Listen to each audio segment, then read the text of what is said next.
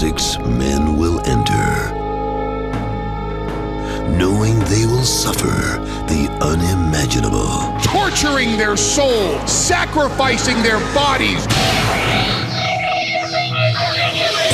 Confined in a chamber that knows no mercy.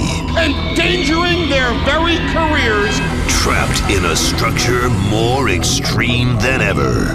Imprisoned inside the pods, each with a weapon. With instruments of destruction. Metal chair, crowbar, table, bar, wire, baseball bat. They will be detained until only one man is left. Inside the chamber, it's total anarchy. I might not even walk out of this match. The risk is worth it. One man, one mission. Imagine what I sacrifice. Every man for himself. I am ECW. Become the ECW World Champion. Inside, the time has come to seal their fate. It will be a December to Dismember.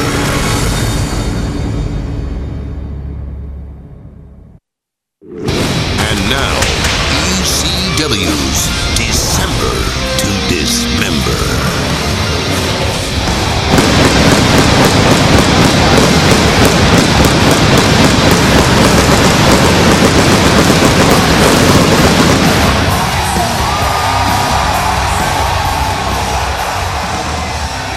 Hello again and welcome to another episode of the Retro Wrestling Podcast. I'm intern Alex, joined as always by... the one and only, the greatest referee in professional wrestling history, Patrick Young. And Patrick is braving illness to be here today, as he is under the weather. Yeah, just a little bit. But that won't stop him from providing you the entertainment you so desire. 8 feet of snow, and I'm sick, so I'm coming in here to deliver... on our promise. You're like Bret Hart. Against doctor's orders, you're going to go into the ring against the Mountie. I am. I'm going to deliver what I promised against doctor's orders. What do you have for us from the news desk of this, the first full week in December 2017? Woken has arrived. Yeah, and I wasn't quite impressed about how they did it. I'll include the promo here. Who is Matt Hardy? I know. The universe knows. But I don't think he knows. Yeah! For millennia, my soul has wandered through space and time. But not all who wander are lost. Matt Hardy is a fool. Yeah. A charade. An illusion to mask his own failures and insecurities. Matt Hardy knows nothing of what is actually real. I am well versed in all facets of the multiverse. I have studied at the Library of Alexandria, battled alongside Genghis Khan, danced with Cleopatra, held symposiums with Plato, and meditated atop the Great Pyramid of Giza. The ramblings of a madman can be very dangerous, especially for those of you who listen. Due to my condition, I have laid dormant inside this vessel called Matthew Hardy. But now, thanks to the consumer of terrestrial entities, I have been woken. Last week, was not Matt Hardy's breaking point. It was mine. I actually feel alive again. My heart is pumping, and there's a fire in me that is only growing stronger. But my fire will not cleanse you. My fire will not save you. My fire will make sure all of you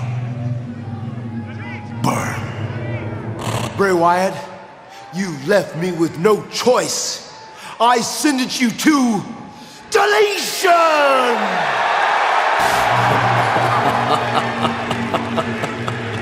Yeah!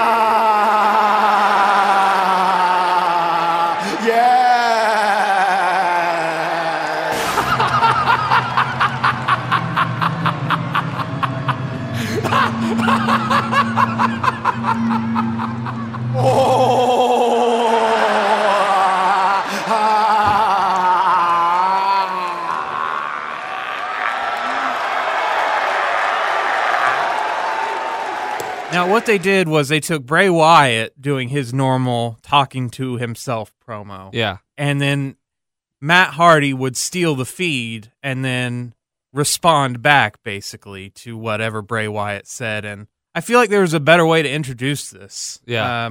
But it's a start. It's a start, and they haven't screwed it up yet, because that's what I'm most worried about is when anything that they've gotten their hands on in the past, WWE, they just have a long track record of screwing it up. They didn't quite get War Games right, in my opinion. I mean, it wasn't a screw-up. It was a fine match. They take a concept that someone else created, and then they fuck it up. Just a little bit. Yeah. You know? Because they can. That's really why. I really think that's the... Vince gets a shit kicker out of, it's because I can do it, so I'm going to. Right. I own this now. It's mine. And I want to put my stamp on it. You know, I want to put my fingerprints on it, because if it succeeds, I'll get all the credit. Right. Because if the tweaks I make work, I'll get all the credit. If it fails, then... It's never his fault when shit goes to hell. But when it goes well with the tweaks he makes, which rarely ever works, I can't really name something that he took from WCW or another organization and made it better. Can you think of one? I mean, he put Dusty Rhodes in polka dots. I think Ray for... a little bit on his debut. They actually really launched that. They built that up, kept showing all the little montage of all the masks. And they built him up because he was huge when he debuted. Well, yeah. But I think that had a little... Maybe the Radicals when they first came in. Yeah. I watched the XFL documentary again last night. Found it on ESPN while I was up sick. And so I was watching that at 2 in the morning. And like he took the idea of football and fucked it up. It reminded me of the fact that Vince is going, it's a great idea. And people are going, this is shit. No, this is a great idea. This is shit, Vince. Yeah. And just like this pay-per-view we're going to review today, like an idea like an ECW takes that and just plummets it right into the ground, you know? Like, I really have high hopes, but his track record just indicates to me that this might not be so great. Yeah. But it's off to a swell start. We'll see where it goes next week and beyond. They've got... Raw doesn't have a pay-per-view this month, so they've got a month left until the Rumble. So they've got a lot of time to fill.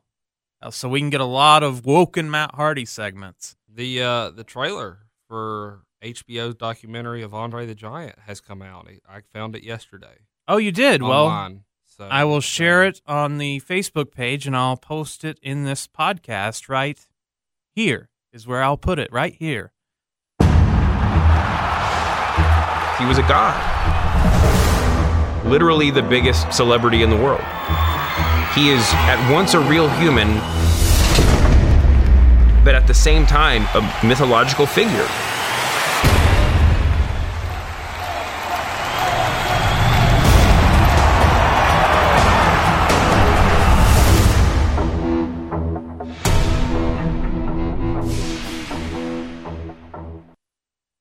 So what did you think of it? It looks very interesting. Well, HBO does great documentaries, not just about sports figures, but in general. So yeah. So I really think it's going to be very well put together. And his daughter had a lot of input on it, so this should be very, very good. That's something that the company, WWE had its hand in it, but something that has other hands in it is always a good thing. Right. Because if it was WWE producing it, we'd see Hogan slamming Andre 50 times and get sound bites from Brooklyn Brawler, and that's pretty much it, you know. Or, well, he's not around anymore. Shit. Who would they use that's Gene like Okerlund? Arn, like someone that they use in every single DVD release. Get a voiceover of Gene Okerlund. Yeah, Gene will voiceover it. He's still on the payroll. Yeah, like, so, and... Speaking of Hogan slamming Andre, your beloved Silverdome finally did come crashing down this week, Patrick. I'm sorry to say it. They didn't just let gravity do its job, though, which I think is very dangerous. They went back and rigged up more explosives and then brought it down. So the Silverdome is no more. It's no more. Just like ghosts, man. Andre and the Silverdome are just... just distant memories. So yeah, sadly, the Silver Dome no more.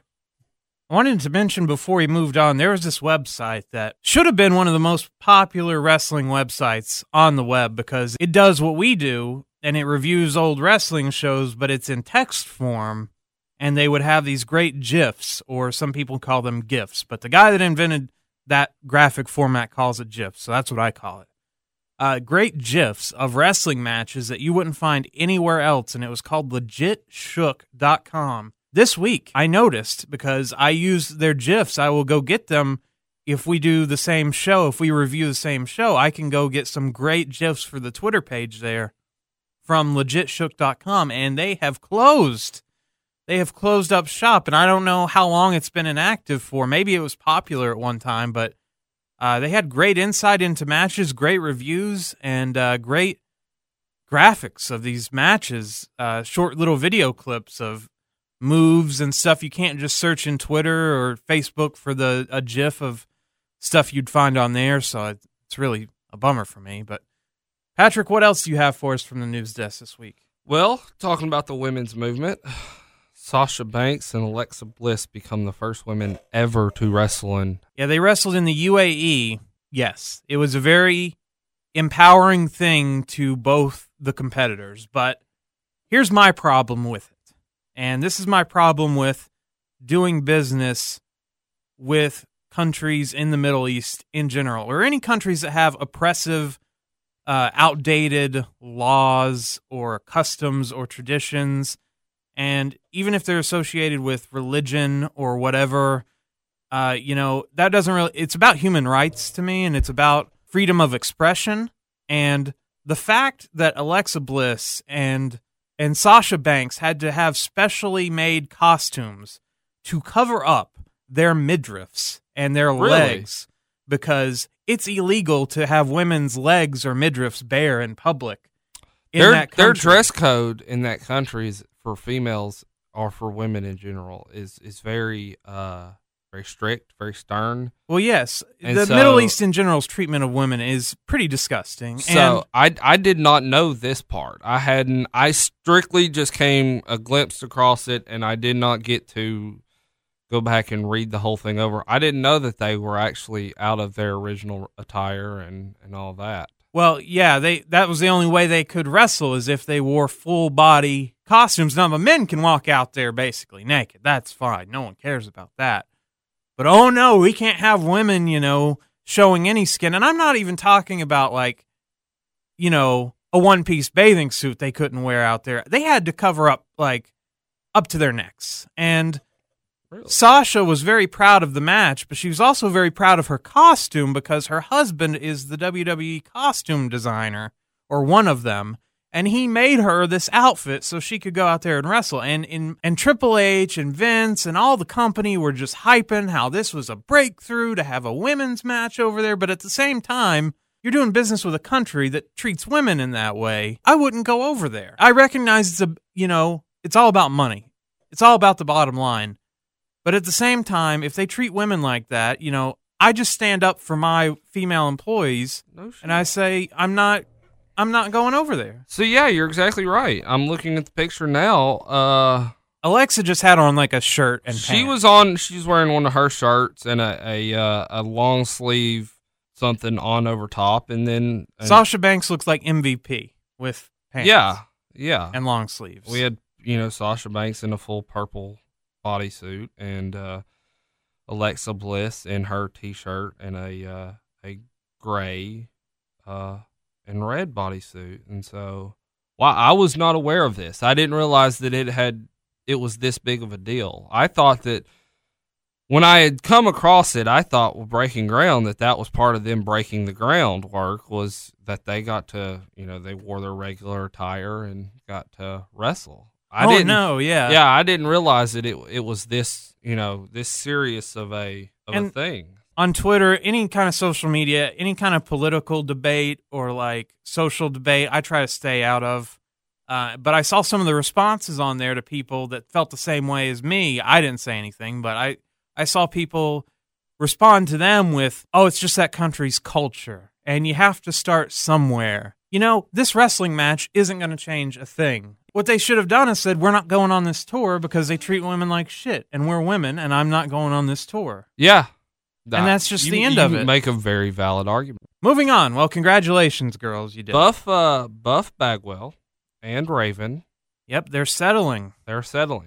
And apparently this is starting a trend where others are going to as well, which is now getting ready to lead way, quite possibly, rumor is, lead way into new content as of Shotgun Saturday Nights, Thunder, and WCW Saturday Nights, leading way over to the network. So I had some tweets back and forth with Chris Harrington, who runs the WrestleNomics podcast, which basically analyzes the stock price, trends in merch sales. He also covers lawsuits, so he was covering this lawsuit extensively. He didn't feel like the original cause of them holding off was because of the lawsuit. He thought it was more like, well, maybe we shouldn't do this just because we're in litigation with them, not directly causing them to hold off. They just thought maybe it would be in our best interest to just hold off. We both kind of agreed that we're not going to see that new content, though, that new old content, until they raise their price and set that tiered price range that we talked about last year. Since Netflix, like I said a few podcasts ago, Netflix recently raised their price to $10.99. WWE, when they came out with the network, said we're going to price it the same as Netflix. They're the industry leader, and so now that means they're $1 behind. So you're definitely going to get we're going to be at $10.99. But I'm thinking they're going to have a tiered system where $10.99 gets you what you get now. But like $12.99 gets you, like Thunder and all this, like, or $15.99 gets you everything. Because I think that's what Netflix is. They have like a three prong system, and I fucked up and got the $15.99, so I got hit on the $15.99. That's like their 4K one. Yeah, there's a tiered pricing system coming, and when that rolls out, I think that's when we'll see all that content roll out. As far as the settlement with Scott Levy, Raven, and Marcus Bagwell, I'm not sure how much. He wasn't quite sure that they would be making that much money from the settlement, if anything, really. I messaged Buff when I found out about it, and he said he was happy with the agreement they reached, and that's literally that's how he left it. So some of the documents that came out that Chris Harrington posted, some of the court documents and stuff, the royalties that they did receive from like DVD sales and stuff didn't add up to much money to begin with. Right. So what they were asking for was not going to be much money based on the numbers that I saw on the sheet. Like, you're only in some cases, I think that was on the high end of the scale. Yeah. Like in some cases it was a couple $100s and stuff like that. So and after you pay your lawyers, you're not going to get shit anyway. So I think it was for all this trouble. I think it was a principle type thing. I could be wrong. Well, the idea, if they could have prevailed, that they could have received ongoing royalties from the network, and that could have been based on views of the content and all this other stuff, that would solidify a stream of income coming into them. Whereas now they have to settle and take the one-time payment and be done with it. I feel like it would have also forced WWE to start having to publicly put out how many times was this actual episode watched. Yeah, exactly. By how many views. And they don't want to do that. They don't want to do that because, let's be honest, WCW stuff is watched a lot more. Well, no, they don't. They don't want to put those numbers out there because some of them are going to be embarrassingly low. Yeah. And they think of themselves as this huge, and they are, a worldwide conglomerate. But Vince, in his ego, thinks that this company is a lot bigger than it is, and certainly does not want to release numbers on how many people watched this episode of Nitro, and it's like 20 people or whatever, you know. Yeah. They don't like, you know, the way they falsify attendance numbers. They don't want to. They would have to do that with their viewer numbers. And if they did that, they couldn't falsify because then they'd owe them more. Right. So this was the best. It would hold. It's going to hold their feet to the fire. However, I think there are a lot of others involved in the lawsuit as well. Well, it was poised to become a class action where a lot of people were going to join up. And so now other people are going to make similar lawsuits and probably reach similar statements or similar settlements. So now everyone's going to get paid a little bit. Yeah. Earl Hebner said something yesterday that he would like to have one more run in WWE. As long as he doesn't sell shirts out of his trunk, he's going to be just fine because that's what got him fired originally for selling the bootleg merch, which was so silly, but it also says that they don't pay their referees very much money at all. And he may, if he's lucky, he may, quite just possibly may, beat me into the WWE Hall of Fame to become the first referee in the Hall of Fame. However, I've said it, I was going to be the first one. He might beat me to it. Yeah, there's never been just a pure referee inducted. There's been people that have played the role, obviously. Yeah, you've never had a referee inducted into the Hall of Fame. And I've always... And Bret Hart would love to give the speech for his good friend Earl. That would be entertaining. Take my money now, yeah. Have Bret and Shawn out there together having to... Oh, hug again. Have a big group hug at the end. I would love that. Earl and his big southern draw. I would give up my spot as the first to be able to see that live and watch. Well, watch Earl go in. I really, in all seriousness, I feel like Earl Hebner is very devoted to wrestling and very. He has given everything he has and still does, even in his 60s. Yeah, and his son refs as well. Earl Hebner deserves to be in the WWE Hall of Fame. Yeah, even prior to the screw job, he was the head official. And to this day, partly because of Montreal, he is the most well-known referee, I'd say, ever. Well, and his work with Triple H. Remember when he screwed Triple H out of the title? Oh, yeah, the fast count. Gave Jericho his first title win. Oh, no, commercial break. No, you didn't win it.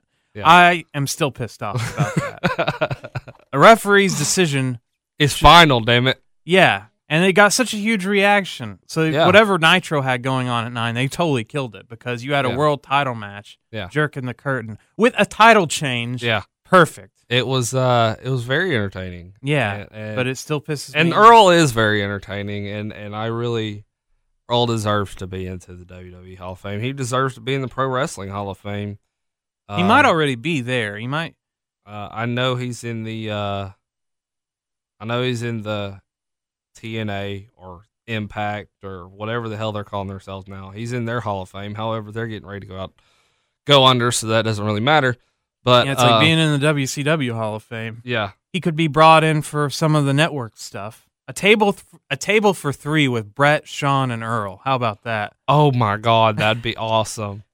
Yeah, awkward breakfast with John and Way talk about this all the time, but that's all table for three should be, is people that don't really like each other have to sit there together. Not all these friends, no, just hanging out, just people that have no love for one another, and they have to sit there for however long, and then have it cut down to 15 minutes.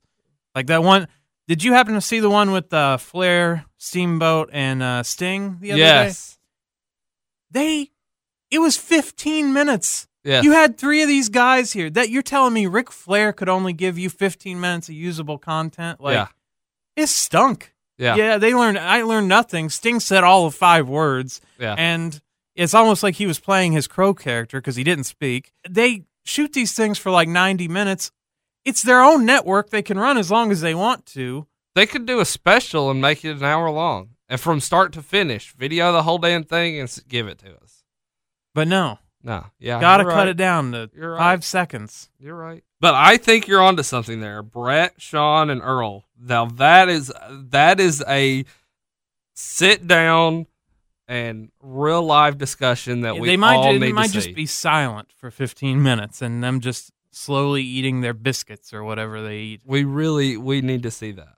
Nothing else in the world of the news. Oh wait, I'm sorry, Ronda Rousey has decided to go ahead and agree that she is 100% on board with WWE. Well, I posted the USA Today article. It's rumored that she's in final ironing out of her contract for the WWE, but like I say every time, we shall see. And like I said before, they are fools if they don't promote this themselves, other than letting a newspaper or a dirt sheet or someone else get the scoop. They need to announce it themselves. Well, here's the thing. I've already given the scoop. I said this 6 months ago. They did it themselves on fucking Bring It to the Table or whatever. They talked about this shit. I said this shit 6 months ago that it was going to happen. It was only a matter of time, and details were the only key element that was keeping it from not happening. You could say that about anything. So, no, that's not true. I am just that damn good. Y'all need to learn this. But anyway, they're just fools if they don't promote this properly. That's all I'm saying. No, yeah, you're right. But they also probably had Undertaker's final match with no real promotion of it probably being his final match. So this company... Ronda's going to walk in to a female Royal Rumble. And beat Undertaker. Oh, that's a match I'd actually like to see. She's going to walk into a Royal Rumble and do what? An all-female Royal Rumble. She's going to walk in, win the thing, go on to main event, female main event for the women's title. And they can wear whatever they want because they're in New Orleans, and that's right, where they usually don't wear much of anything. So especially around that time of year, you know. Yeah, as opposed to the UAE where they have to be in full body suits. But I do think that she's on her way. I mean, based on USA Today, I mean, that's a legitimate source. So, but like I said, it just has to. I just hope that they don't blow it. But like I say, they're not going to. Like I say with Woken Matt Hardy, they're not going to announce her show up. It's going to be a surprise. They're not going to say, "Oh, by the way, she's training because she's in the all-female Royal Rumble," or "She's training because she's going to be at this Raw for Raw 25." Now, but the 25th anniversary Raw. But they need to sell the network. Yeah, but they're not going to. They're going to. Well, that's foolish. They're going to surprise you with her and then sell you on her WrestleMania moment. That is the only, I swear to God, that is the only thing they're going to sell you on. I'm telling you. This is how these people operate. Well, I guess if that's when they do the price increase, I guess then that's when they actually want to sell you, because yeah, spend $15 for WrestleMania this year instead of $10, or free as they usually give away a month. Yeah. If you never had it before. So if you create a brand new email address, you can always get a free month. And I believe you have to use a different credit card. But that's all the news I got. What about you? You got any news? No, just I'm sad about Legit Shook, but I'll get over it. I'll find other places to get GIFs. It's really a bummer, though. You know what's really a bummer? What's that? This fucking paper. Repeat what you just said? I said it was a bummer. It was pitiful. What was a bummer? This fucking pay-per-view that you made me sit and watch 2 hours of. I don't think we watched the same pay-per-view, sir, because this pay-per-view was extremely shitty. Extreme. It was just to the extreme, okay, pal? It was good. No, I'm joking around. It's nowhere near as bad as I'm letting on. It was actually, I enjoyed it, personally. There's no need to lie. I did actually personally enjoy it. However, there was quite a few matches that I was like, I don't really think this is a good idea. It's not even so much the match quality. It's how they're booked. Oh, yeah. It's who's booked. Oh, yeah. It's how the matches are laid out. And how they end. The psychology behind them. Always running people back to the back. Yes. Every single fucking match we saw that. They got to run to the back. We gotta scoop you out of the ring quickly.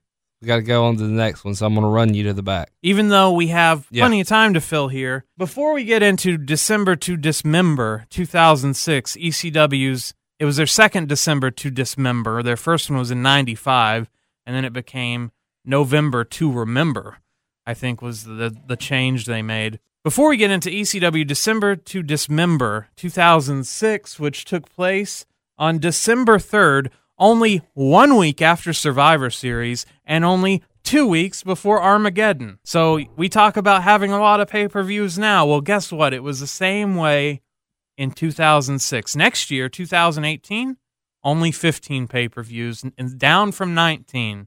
We dropped 4, including Great Balls of Fire. Sorry, Patrick. Oh, damn. I know you loved those great balls. I did. ECW, this pay-per-view, had some things happen prior to it that were out of the company's control and some things that were in the company's control that led to this being a December of disaster.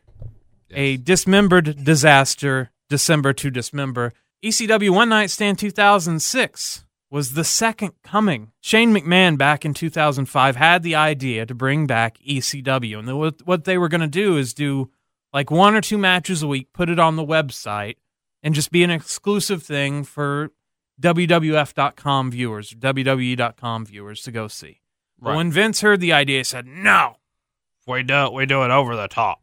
We got to have a show.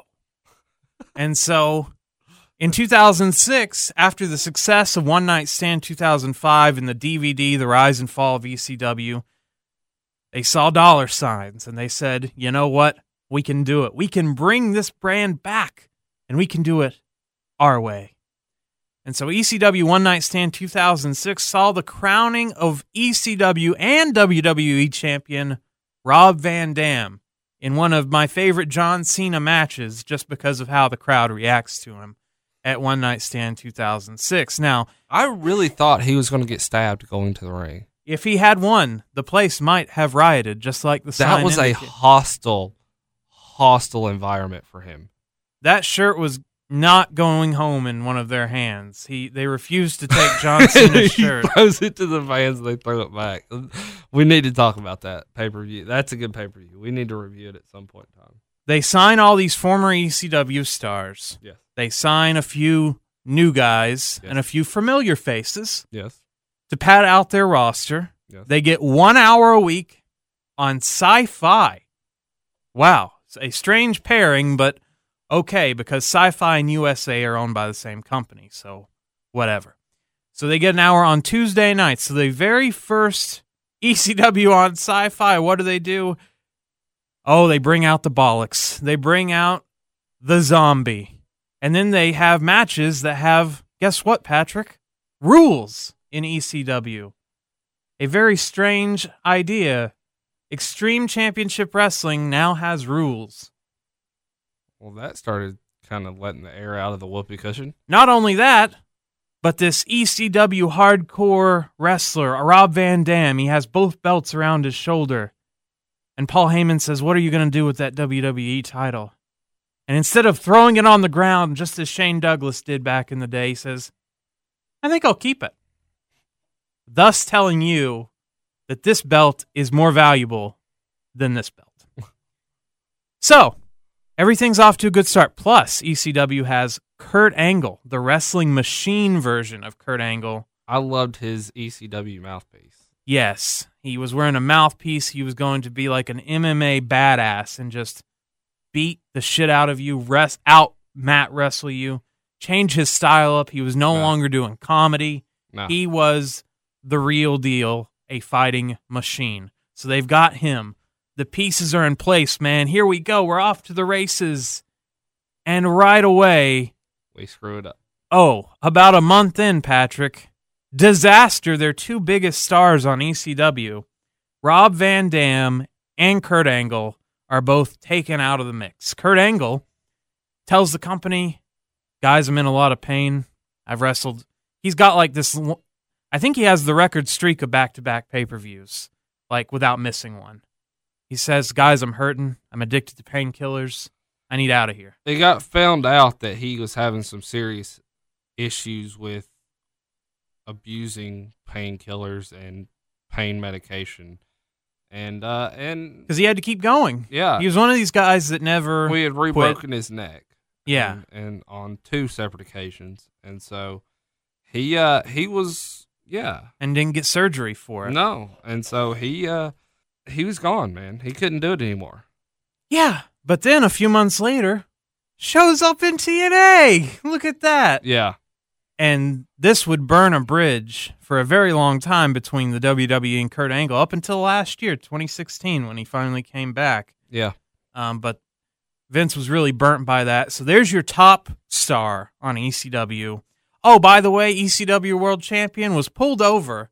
Rob Van Dam. Rob Van Dam was pulled over in a car with Sabu with pot in the car. Pot is no longer in their drug testing policy. You can smoke pot now in the WWE and not be... Really? Not get in any trouble for it. Now, an arrest of any sort will probably still get you in trouble, but pot itself will not. When did that happen? Because I was not aware of this. If you go to their drug... the drug policy is on their corporate website, and you can read it, and it says marijuana is not part of the testing. Oh, well, I guess because a lot of states are legalizing it. Yeah, now, so like if they have a wrestler that lives in Colorado, he can, I guess, smoke him some. Yeah, whatever. And they don't care. That's not the kind of drugs they really are scared about anyway. It's painkillers, HGH, steroids, all that shit. Yeah. So Sabu and RVD get pulled over. RVD takes the fall, and Sabu gets off scot-free with the charges and with the company, and doesn't get punished. But RVD has to drop the WWE title to Edge on Raw, and the very next night, boy, it doesn't get more extreme than this, does it, guys? On ECW on Sci-Fi, drops the belt, gets screw job finished by Paul Heyman, and loses the title to the Big Show. So the Big Show, a very, very large, out-of-shape Big Show, who is the very definition of anti-ECW, as anti-ECW as you can be. Very large. Yes. Is now your world champion. Yeah. One Night Stand happened back in the summer, and they knew they didn't have a pay-per-view coming up until December. Now, you would think with that much time, you could build out a full card. A full card with feuds that are running hot, man.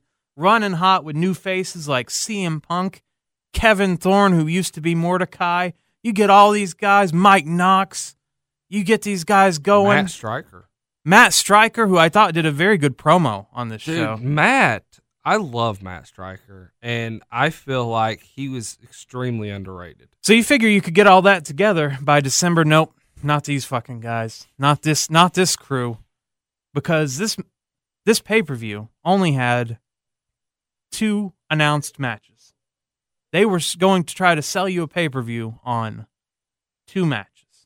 Yes. And that would be one match between 2 non-ECW tag teams. The Hardy Boys, who issued a open challenge, which, by the way, was accepted by BG and Kip James of the Voodoo Kin Mafia. The WWE does not accept outside acceptances. Yes. It was accepted by MNM, Mercury, Nitro, and Melina instead. That was a promoted match. Go ahead and give the fans who Kip James is. Oh, the New Age Outlaws. Okay, sorry. Yeah. Go ahead and some of those may not actually, some fans may not. For some reason. They may not followed TNA at that point in time. For some, this is when TNA was actually pretty hot. Yeah, this was their Nashville still running out of the. I think they were in Orlando. Were they in Orlando at that point in time? Okay. Yeah, Samoa Joe was there and stuff. Oh, yeah, then they were in Orlando. Okay. And, I mean, I think Angle might have been there by now. And for some reason, Billy Gunn, when he got to TNA, took BG James' last name, so it's like they got married. Well, I knew they were always in love with each other, so. They are very, very close. So, RVD, after his suspension, because he was suspended after dropping the titles, he came back. Now he's at the bottom of the card. Now he has to work his way up. He earns a number one contender shot, and Paul Heyman says, okay, you got it. You want it. But it's going to be in an extreme elimination chamber.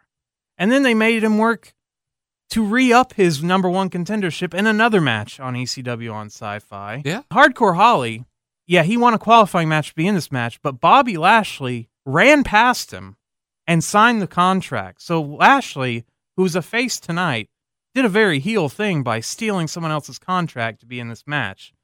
You talk about a wrestling machine. Bobby Lashley was the perfect person to fill that Kurt Angle void, I felt. I don't think so. Really? Not yet. No, I thought he was very green in this match, but we'll get into that.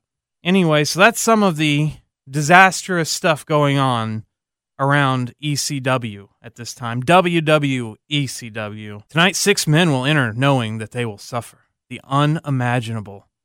Weapons, crowbars, tables, barbed wire, bats, oh my! Let the bodies hit the floor. ECW's favorite song plays us in. Augusta was known for the Masters Golf Tournament. Now it will be famous for the Extreme Elimination Chamber. That's one thing they don't want to be famous for or remember. No, Joey Styles, you were very wrong about that.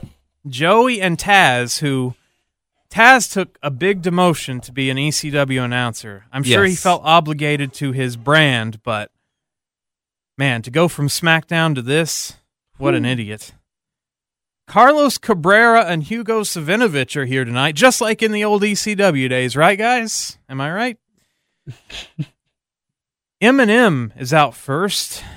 Melina, Nitro, and Mercury. They have a red carpet and paparazzi entrance complete with LED fur coats, which might be under your Christmas tree this year, Patrick Young, if I could afford one. That would be awesome. I actually thought these coats were really cool. I want to know what possum they ripped these coats off of. I wanted to know what the LED said. At first I thought it said ECW, but they just said other stuff, I think. Oh, okay. Melina does her very famous entrance. A split where she shows her bottom. Yes. But the camera cuts away. Yeah. Oh, so extreme. Yeah. So extreme we can't show you this. It was very edgy at its point in time. And the crowd boos Eminem. Taz calls Melina Marlena and says he's happy to see her.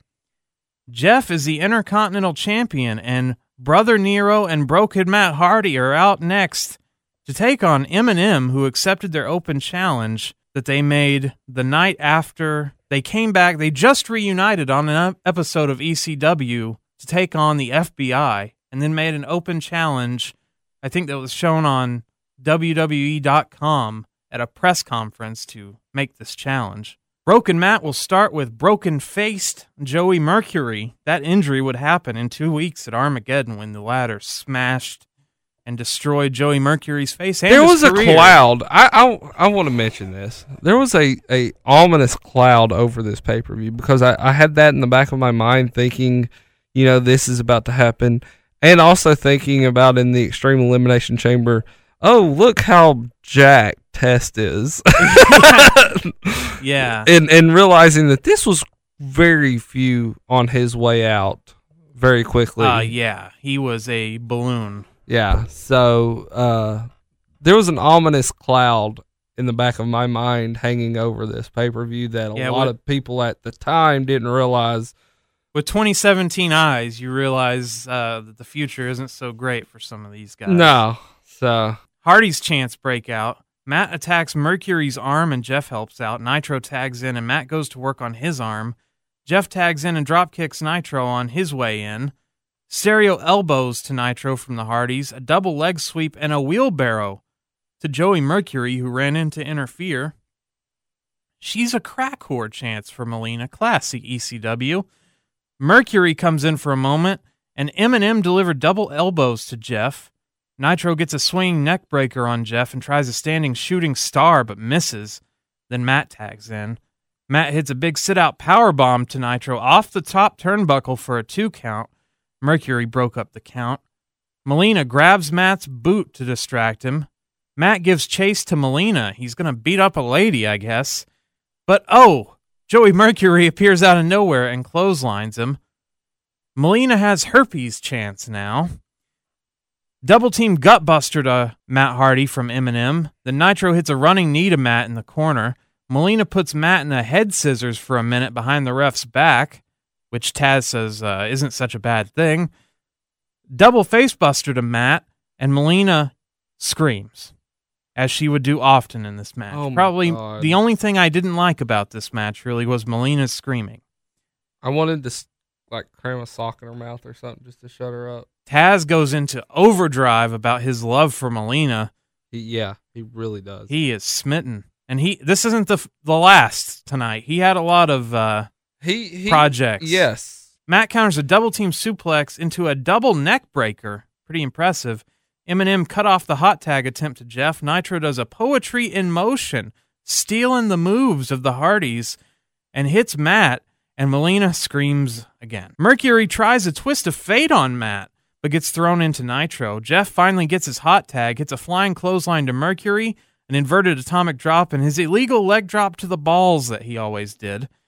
He does a spike DDT to Nitro.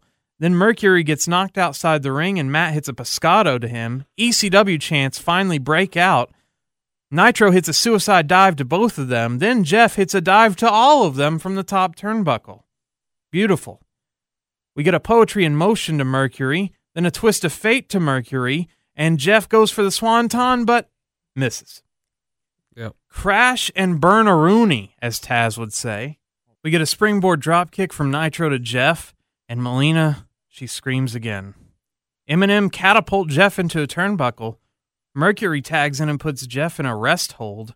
Eminem throw him headfirst into the bottom turnbuckle. Melina sneak attacks Jeff when he's hoofed out of the ring. Nitro delivers a springboard elbow to Jeff, who's stretched out over Mercury's knee.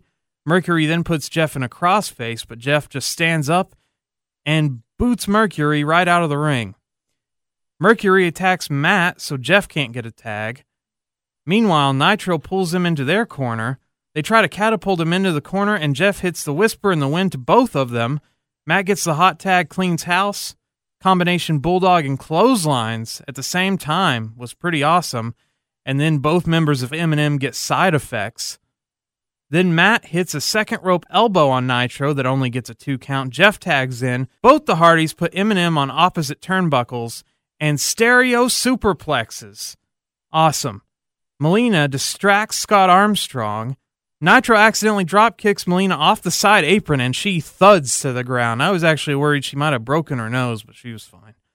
I really thought for a second there she did, because that drop kick was square right on the nose. Eminem put Jeff on the turnbuckle. They were trying to set up a super snapshot. Now Matt hits a double twist of fate, and then Jeff hits a nasty swanton. On both of them. Yeah, so they stack Eminem up on each other, and so Jeff hits it, and it looked so painful for Jeff because he lands square on his back on this higher stack of bodies. On his kidneys. It looked extremely painful. Jeff covers Nitro, and the Hardys are victorious in easily match of the night. I disagree on that. Wow, that's pretty crazy that you think that there's something better. I do. I enjoy our next match the most.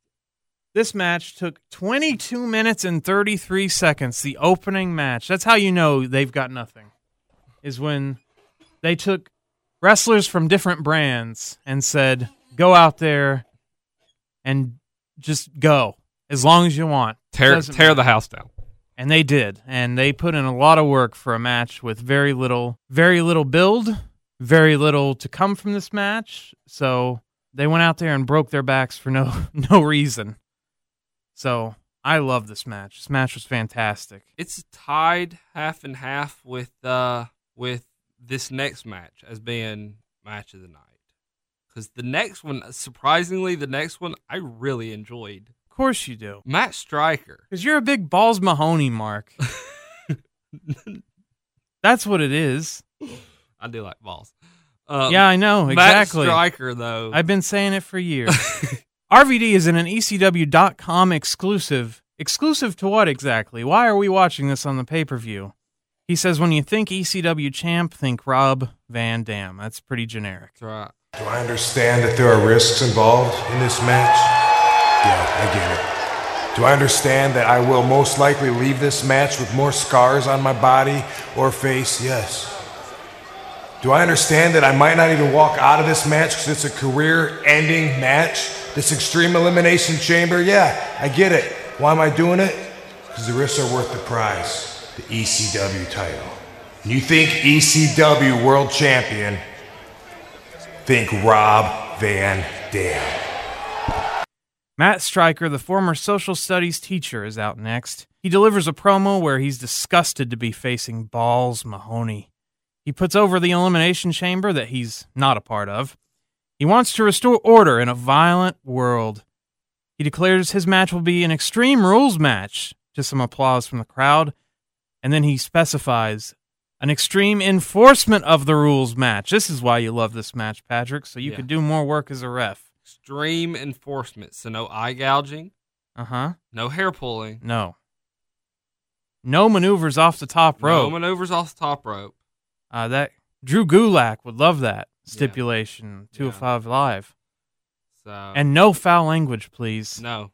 Keep it clean. Watch your potty mouths. So do not talk about your balls and their Mahonies. I am Matt Stryker, your teacher. And my opponent this evening is a man by the name of Balls Mahoney. That's what they call him. You know, as I look at this Extreme Elimination Chamber, I want to remind you of the chaos and destruction that will occur here tonight. You see, I feel that I have a responsibility to all of you to restore order in an extremely violent society. I mean, do you like violence? Do you think that I am extreme? Would you like to see someone like me in an Extreme Rules match? I'll tell you what, my match tonight will be contested under Extreme Rules. Oh, I gotta see this. Balls Mahoney. An extreme enforcement of rules. What? Mr. Official, please. Please strictly enforce the following rules. No gouging of the eyes. No pulling of the hair. Based on what we just saw, no maneuvers off the top rope.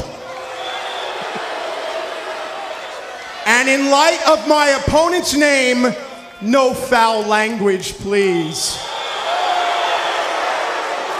Now, let's see if Balls Mahoney can wrestle under Stryker's rules. Now, you've heard of Raven's rules. It's Stryker's rules, which is a great gimmick. Should have had a longer lifespan.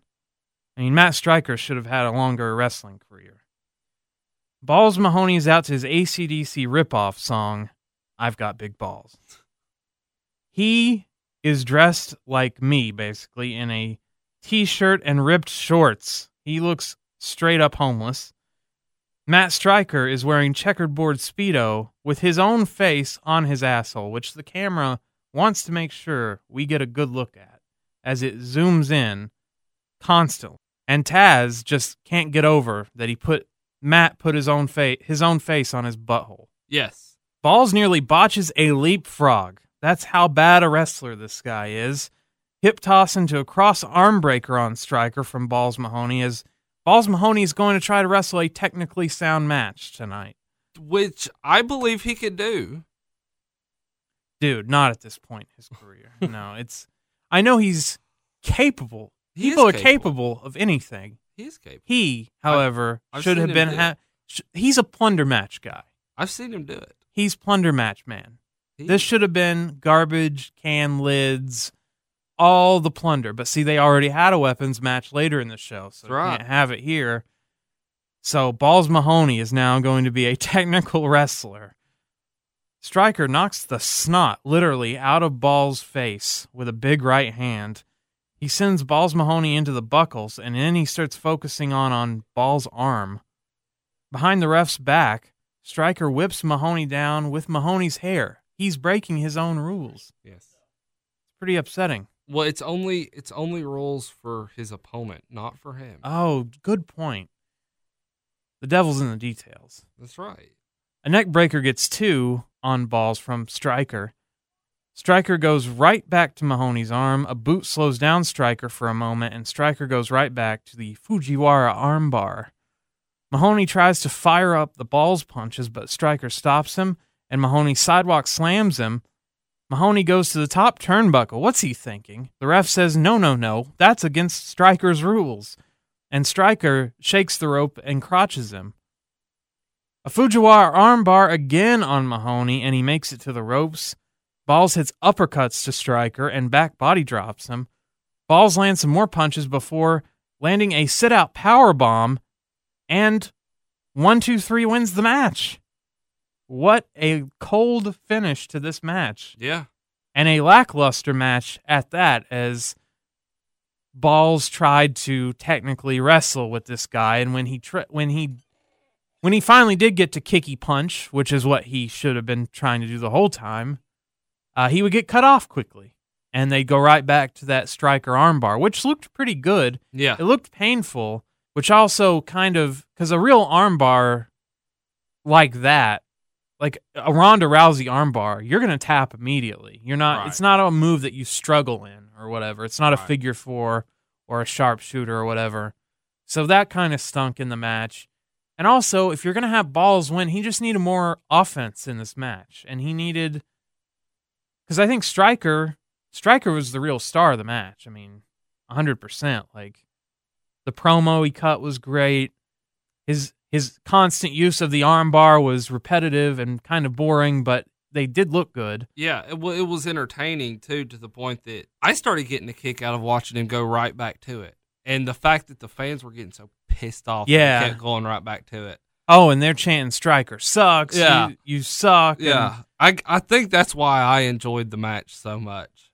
Someone in the crowd got a very nasty souvenir as Balls throws his disgusting sweaty shirt into the crowd, and someone liked it and grabbed it probably. Yeah. If he threw, I would get out of the way and hope that that thing hits the ground. No, it's not like a home run ball. No. Yeah. Not his shirt. We go backstage in the arena, the James Brown Arena, by the way, as CM Punk is shadow boxing, which makes zero sense. And we see that one of our competitors tonight in the Elimination Chamber, Sabu, has been attacked. And Heyman shows up and is like, what happened? What happened, Sabu? And for the second ECW pay-per-view in a row, this man leaves on a stretcher. The man that can't be killed. Homicidal, genocidal, suicidal. Sabu is taken out on a stretcher and just lets them do this. Because in his match against Rey Mysterio, it ended in a no contest where they just said, he can't go on. This guy with scars all over his body. This guy that wrestles in barbed wire, explosives. Oh, he got kicked in the back. He got kicked underneath the arena. Just can't make it tonight, I guess. Yeah. Bullshit. And this crowd definitely felt the same way as they chanted bullshit at the sight of this on the Titantron. Up next, Sylvester Terkay and Elijah Burke, the Pope, D'Angelo De Niro, are out next. Sylvester Terkay, he lost to Kurt Angle in the 1992 NCAA Division I Wrestling Tournament. He would win the next year, but he lost the first year to Kurt Angle. He also fought MMA, and he lost one time, and he won three times, and then he never fought again. And he also tried kickboxing, and he lost both times. And that is the man-bear, Sylvester Terkay. I didn't know who the hell he was, and so I assumed he was probably not going to last. And I was right. Yeah, you were, because he had zero personality. None. You know, he kind of looks a little bit like Rusev, but Rusev has a million more times personality than Sylvester Terkay. I thought he looked more like Mike Knox before Knox shaved the beard off. It's the Man-Bear and Elijah taking on the FBI, Little Guido, and Tony Mamaluke with Trinity, who, if they tried to avoid shooting Melina earlier, they're going to have a tough time with Trinity, who is barely clothed. This is definitely not going to be allowed to be wrestled in the UAE, man. She was in very little This was the most clothes you could wear without wearing any clothes, if that makes sense. Trinity, what she was decked out. Do you know who Trinity is? No. For the fans who don't know Trinity, Trinity is a she was in TNA, and she was one of the first ones to actually move from TNA to WWE. She also is a female stuntman or stunt woman for movies and TV shows, which is what broke her into the wrestling background of TNA. And Vince is like, oh, they work for the competition. I'm going to steal them. And so she came in, and he didn't really know what to do with her. So he stuck her with Paul Heyman and ECW, and was like, here you go, make her a star. And so take off all your clothes. And she did. She did.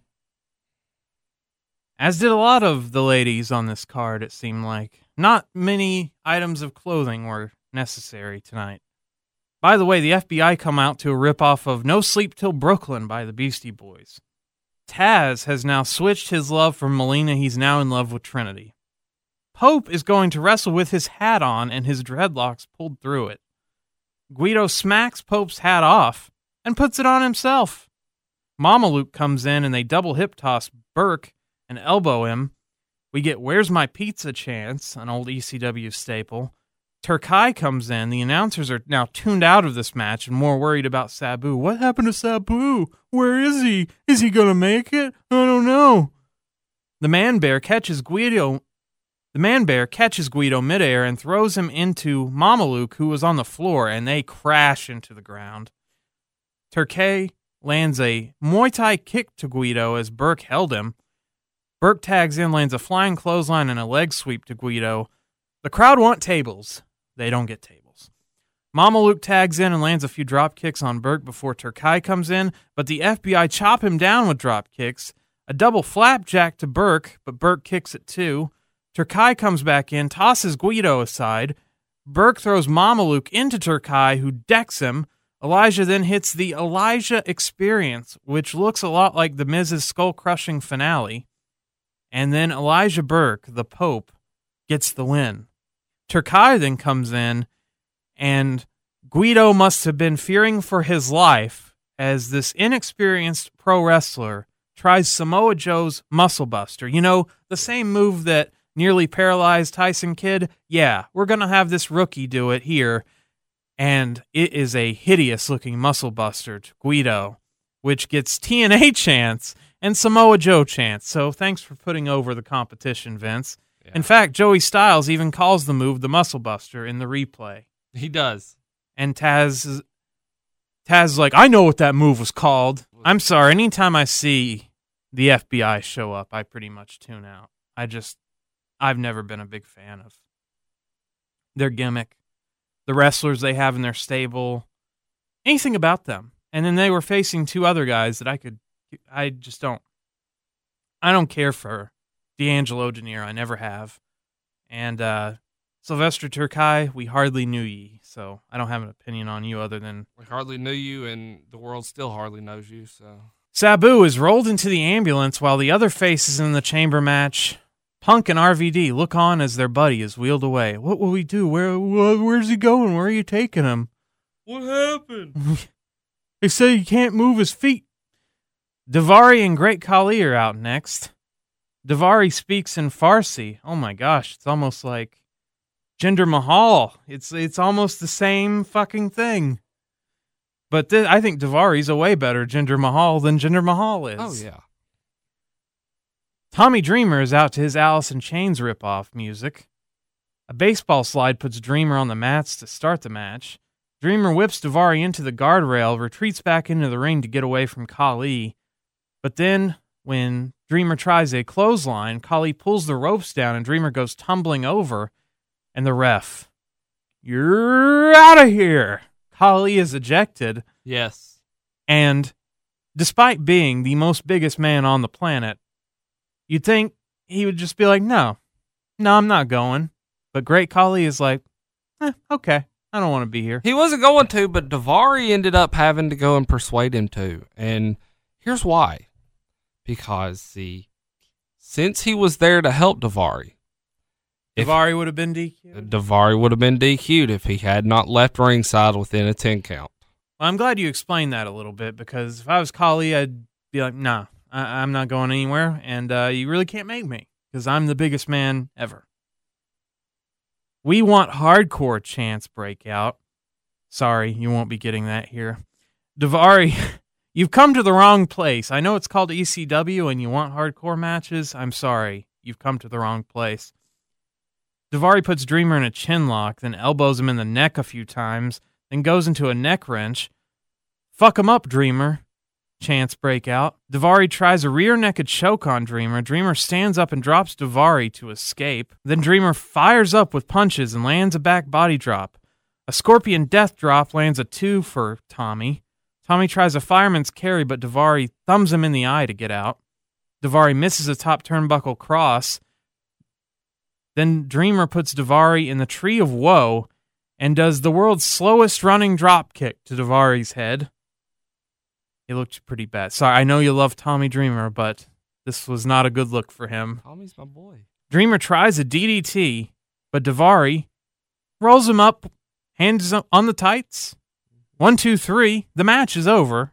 What a terrible match, and what a terrible finish. Yes. It just ended just to end. It was very, very bad. And Dreamer, not very happy about this finish, so he goes to chase Daivari up the ramp, and he goes in the back, and uh-oh, the Great Khali is there, and emerges from the back with Tommy in his choke grip. He's got a double choke. Holding him up. Basically just hits a double choke slam on him right there on the entryway on the ramps. It was very painful. No, this is a very stupid bump to take. A steel stage like that or whatever, yeah. Metal stage. Yeah. For this match, I mean, for a match that ended in a roll-up, yeah. Tommy Dreamer had to take that bump. Yeah. And it looked very, very painful. And then Tommy Dreamer sells it even more by going, I can't feel my feet. Which, yeah, no, he... And he was not moving. Tommy does have back problems, and so that was a very scary bump. It's stupid. Yeah. For this match, of all matches, I mean, we give Mick Foley shit all the time for the bumps he takes. At least he's in matches with, you know, Austin and Triple H, headlining. He's not just Daivari, middle of the card, unannounced match, getting double choke slammed from a nearly 8 foot tall man onto metal. It would be like if he took the Hell in a Cell bump on an opening match against the Brooklyn Brawler on Shotgun Saturday night. You know, like, that's the equivalent here. So, another terrible, terrible match. Now, Dreamer, even though he can't feel his feet, he does muster up enough energy to stand up and wave to the crowd, and he gets the hero's send-off, but then has to crawl the back because of his back. Then we get a very interesting thing. What are the odds of this, Patrick, that Hardcore Holly was not booked on this show? No. But was backstage. Not only backstage, but he was in his gear too. In his gear, ready to go. Yeah. And Paul Heyman comes in and says, I don't think Sabu's going to be ready. Do you want to wrestle? And man, Hardcore Holly, the promo of his life, he says all of like 4 phrases here. Holly says, I like that. I understand that. So do I. All right. I like Hardcore Holly. I know you do. I do. I like Bob Holly a lot, actually. However, this was not a... his strength is not doing commentary. Mic work. And the fact that they replaced an ECW original, someone that the fans love, yeah, with a, you know, a WWF guy, you know, Sparky Plug. Well, I like Spark Plug. Of course you do. He's a jerk, and he deserved to get his ass kicked in this match, but he didn't, as we would find out. He actually did okay. And the way he was eliminated was classic, but we'll get there. Jealous boyfriend Mike Knox and Kelly Kelly are out first. What a couple. Now, as underclothed as all the females were tonight, of course, the woman who strips on ECW for Sci-Fi is actually the most appropriately dressed female wrestler. She's wearing her normal wrestling gear that she went on to wear for years to come. I know, but it just seems unusual that her deal was stripping. Yes. Her deal was being naked. Yes. And she's the most clothed. Just think about that. I mean, just booking. I don't know. Her opponent here. Oh, yes, Ariel. Who folks may not know is Shelly Martinez. Yes, from TNA fame. She would end up there in 2007, so a little bit later on. That was yet to come. She debuted on ECW as a tarot card reader. Yes. Before the old pairing with Mr. Vampire Man, Kevin Thorn, formerly known as Mordecai, which was a gimmick that they abandoned.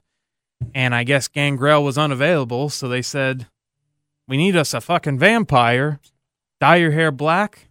You'll do just fine. Kevin Thorn and Ariel come out, and Ariel, oh boy, her dress here. You talk about short skirts. I know how much you love her dress code here. I love her in general. She is a beautiful woman. Shelly Martinez is a very beautiful woman. And her entrance, I thought Melina had some kind of scandal. This takes Melina's... No, that's child's play.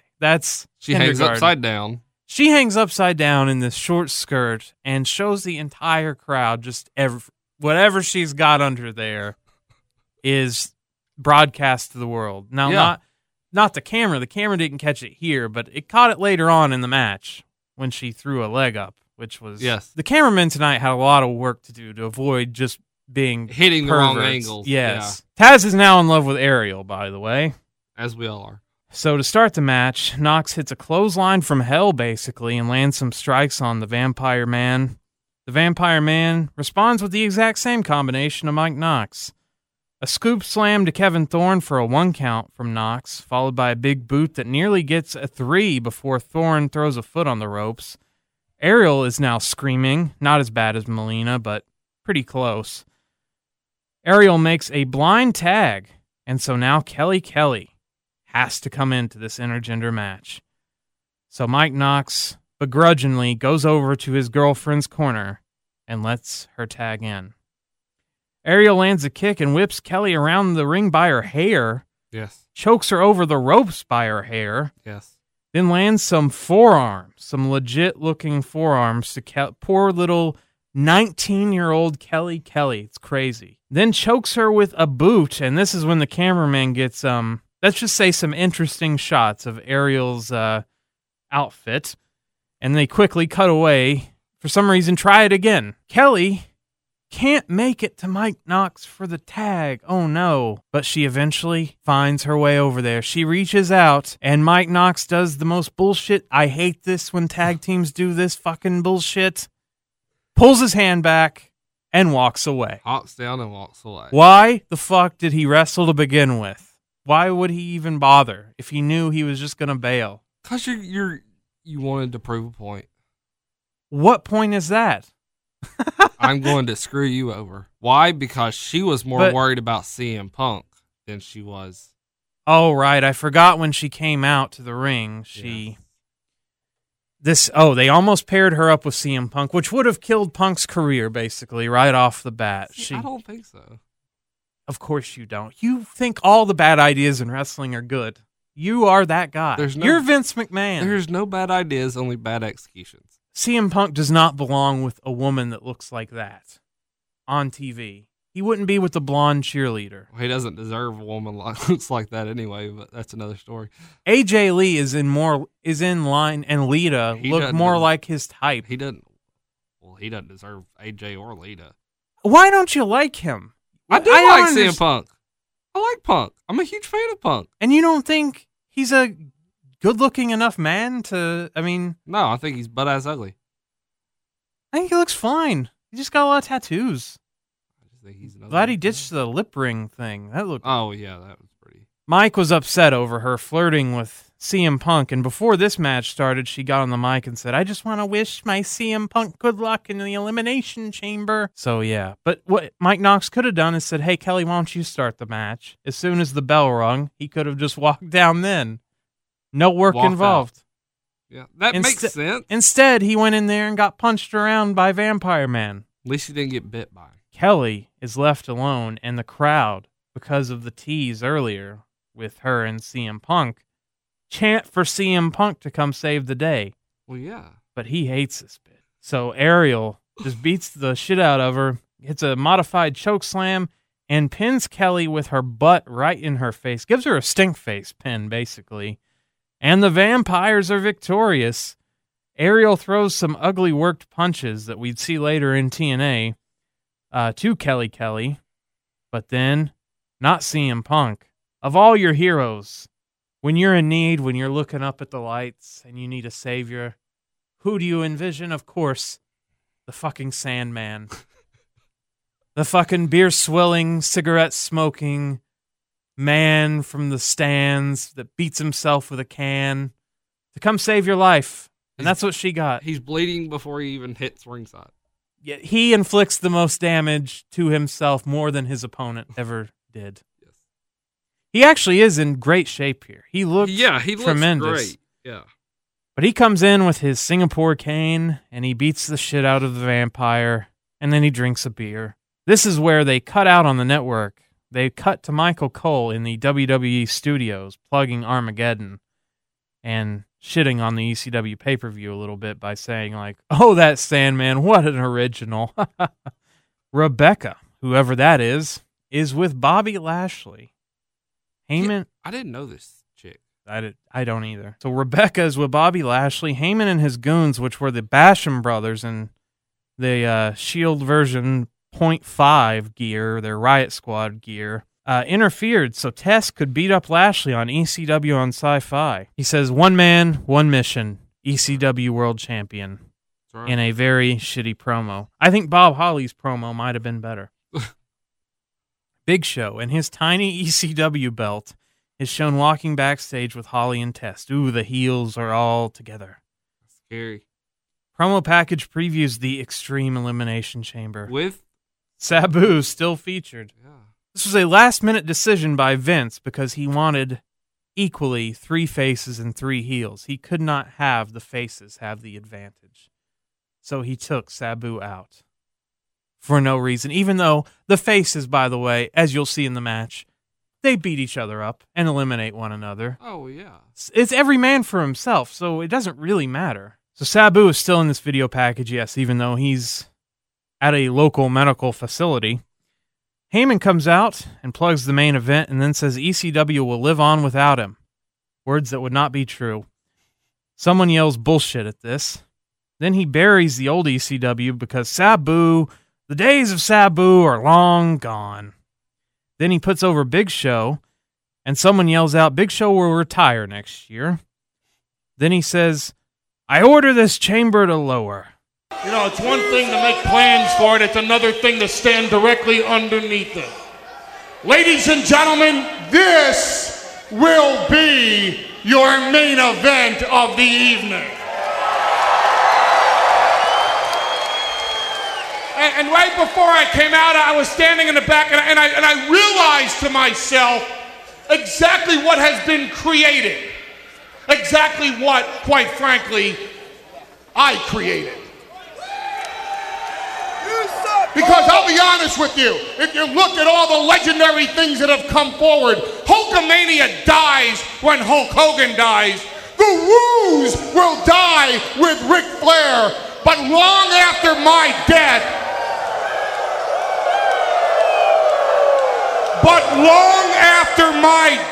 ECW will live on. And that's all thanks to Paul Heyman. Maybe we should put that to the test. So tonight, Paul Heyman decides to top himself.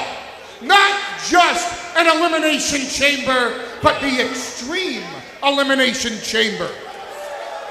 6 of the top athletes in the history of Extreme Championship Wrestling vying for the right to walk back up that aisle tonight as the ECW World Heavyweight Champion.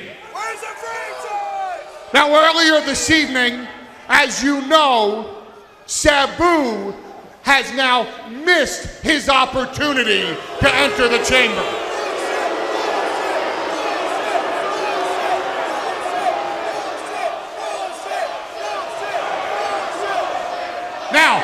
personally would have liked to have seen the suicidal, homicidal, genocidal, death-defying Sabu within the chamber, but let's all be honest with each other. The day of Sabu and the Sandman and Rob Van Dam has come to an end.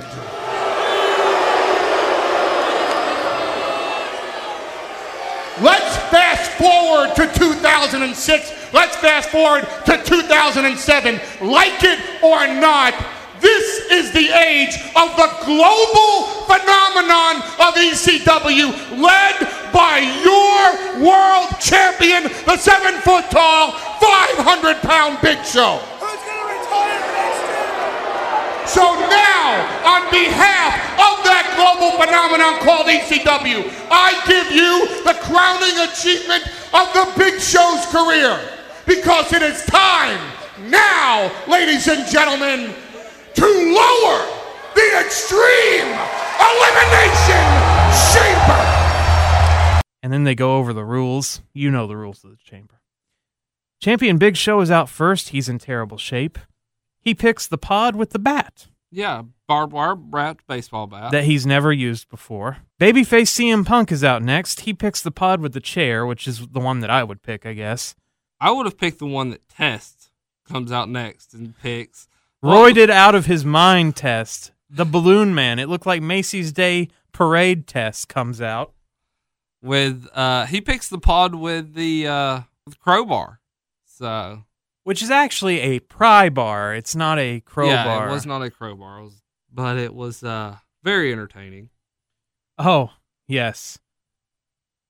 That's the weapon you want right there. I don't think so. I guess, honestly, the barbed wire bat, if you weren't as stupid as Big Show with it, then you could do a lot of damage with it. But yeah. Lashley decides to pick the pod with the table in it. So now this big man has to stand with a table in a tiny pod for who knows how long, because he's got to wait for a timer to let him out. Then Holly is out next, so he'll be starting the match in the ring. With RVD. He gets no weapon, by the way, yes. And Rob Van Dam, the fan favorite. He's going to win it all, of course. He's out next. He's the very last member, and he has no weapon as well. I think that they should have, the final two should have been able to bring in a weapon with them. It'll be 5 minutes before the first pod opens. So we have 5 minutes of RVD versus Hardcore Holly, which I know, Patrick, you were pumped over. I was. Because you love Sparky Plug. Holly takes RVD's neck against the top rope, and he throws him against the steel floor. RVD recovers, flips off Test before Spider-Man leaping onto the cage and trying a crossbody off the cage, but instead hits the ropes with his gut. Ouch. Holly then slams RVD on the steel. He repeats it as the timer continues to tick down. Holly goes up to the top turnbuckle. What are you doing up there? You never go up there. Well, you went up there to do a top rope nothing and get a boot to the face from RVD. RVD hits a rolling thunder from the ring to Holly, who was out on the steel, which did look pretty cool. RVD is then suplexed back into the ring for a 2 count from Holly. The timer concludes, and the first pod is selected. It's CM Punk. I like that sound, by the way. Yeah, that's the official sound. The pod selection sound. The first pod opened to CM Punk with his chair, who chucks it directly into Hardcore Holly's face. Yes. Then lands his fellow face, RVD. They were just hanging out at the ambulance. He decides to hit him with a springboard elbow. Well, yeah. Of course. Nothing personal, it's just business. But right off the bat, I mean, I thought we were on teams here. The whole point, 3-on-3. Every man for himself, man. That's what I keep trying to tell you. Paul Heyman kept saying, remember, it's every man for himself. However, for some reason, they forgot to let Test and Big Show know that. RVD monkey flips Punk onto the chair. CM Punk leg drops RVD onto the chair. Springboard drop kicks Holly right out onto the steel. RVD is now bladed, and then gets thrown into a chair that Punk wedged in the corner, and then Punk kicks the chair into RVD's throat. It looked really... Yeah, it looked the camera shot was really great, and yeah, it looked nasty. These are the two baby faces, by the way, smashing, killing each other, by the way. Because baby faces follow the rules. It's every man for himself, damn it. Holly throws Punk into the chains and gets a 2 count. Holly punts Punk out of the ring. Holly puts Punk onto the turnbuckle and smacks him a few times before superplexing him. RVD sneakily covers Punk for a 2 count. Then when that doesn't work, Holly's like, well, I'll cover him then for a 2 count. RVD chants breakout. CM Punk hits a running knee to Holly and then runs into a crescent kick from RVD. The timer is up, and it's time to be tested by Test, who has a pry bar, and he digs at RVD's wound with it, just like reminiscent of Kevin Nash and the screwdriver in that Hell in a Cell match. That's just gross, man. And then I wouldn't want that thing to touch me with blood on it, but whatever. And so he chokes Punk with his crowbar. Punk stops Test with a stunner over the ropes. RVD grabs a chair and headshots Test and Holly. Then he hits the Van Daminator to Punk in the corner, followed by the 5-star frog splash. 1, 2, 3, he eliminates CM Punk, the face turned on his best friend, for the very first elimination. Yeah. Logic out the window. The crowd boo this. Test then big boots Holly after teasing one to RVD. Now the heels have turned on each other for a second. Test covers Holly. 1, 2, and then the ref stops his count. And Test gets up and is like, what the fuck just happened?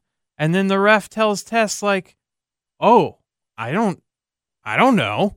And then, for some reason, that Bob Holly's eliminated. Yes. Despite no 3 count being made and no explanation given. He kicked out, but I think he kicked out too late. But I just like his defeatist attitude, you know. It's not like Holly stood up and was, like, arguing. Oh, yeah. You know, he was just like... I really actually think Holly was... He must have been scheduled to be eliminated. Yeah, there. I really think he was scheduled to be eliminated, and... The ref fucked up. Yes. RVD hits a big kick to Test off the top turnbuckle. RVD climbs right in front of Big Show's pod, flips him off as he goes on top of Big Show's pod. That's a mistake, because Big Show holds his foot down as Test wallops RVD with a chair. Right in the side of the knee.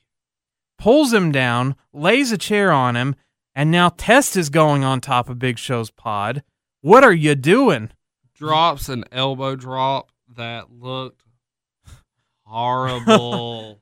It looked painful. It looked like an actual, like, this elbow is going to smash. It did. It smashed. He did not miss. This was not a worked elbow. No. He square on the chair. Square on Van Dam's face. This was ugly. Just smashed him with this big elbow drop. This big root. The biggest guy. I mean, next to Big Show, and the biggest ripped. I mean, he was. I have not seen Test ever look this jacked. And he put you in mind of Lashley at this point in time because he was that. Yeah. Oh yeah, he was bigger than Lashley. Yeah. That's crazy. Yeah. He was borderline Lex Luger. I mean, he was really... I think he is bigger than Lex Luger. 1, 2, 3. Van Dam's gone. Oh, my God. The crowd is now completely given up on this fucking match. A chorus of boos, bullshit chants, and the crowd knows that this is a bunch of fuck. Test is now alone. Yeah. With 1 minute on the timer. This was agonizing to watch Test just flop around waiting for that clock to tick down. I wanted Big Show to come out. I did too. I wanted to see what would happen. Are they going to stand around and hug for five minutes? Or just stand right outside Lashley's pod. Be like, come on out, dude. Yeah, with the bat and the crowbar. Just, go ahead and step out. Yeah. That would have been awesome. We're going to stand here and wait on you, man. Lashley's pod is obviously selected next, but Heyman's goons, the Bashams, lock his pod, and he can't escape. No.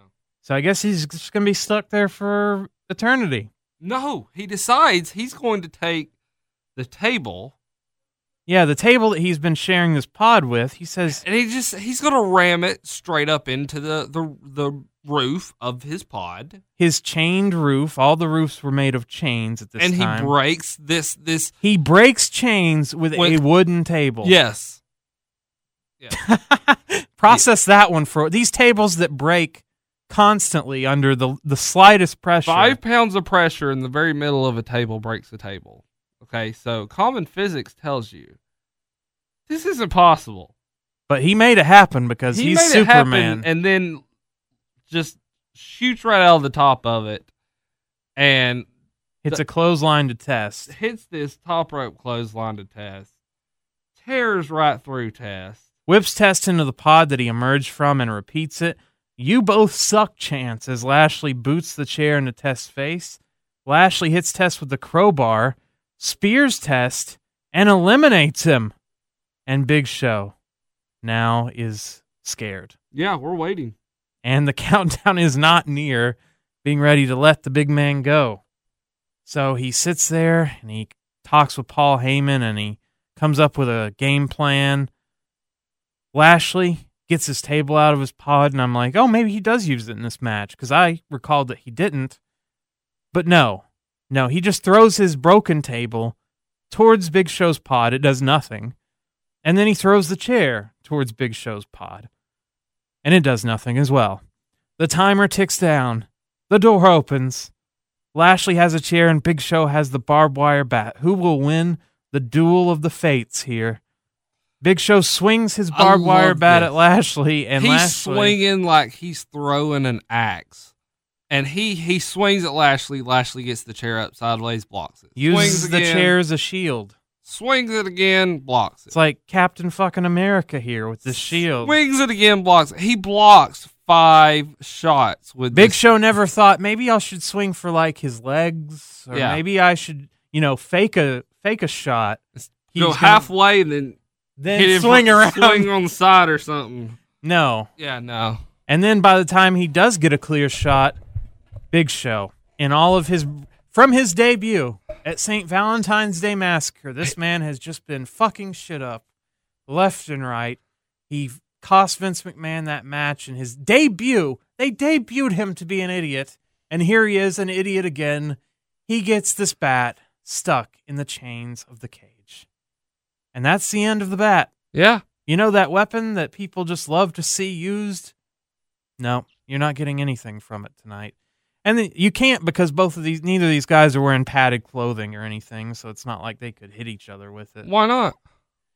Okay, Patrick, I know. Yeah, if you want to look like Sabu with scars all over your body, yeah, go for it. Hey, that's just, what?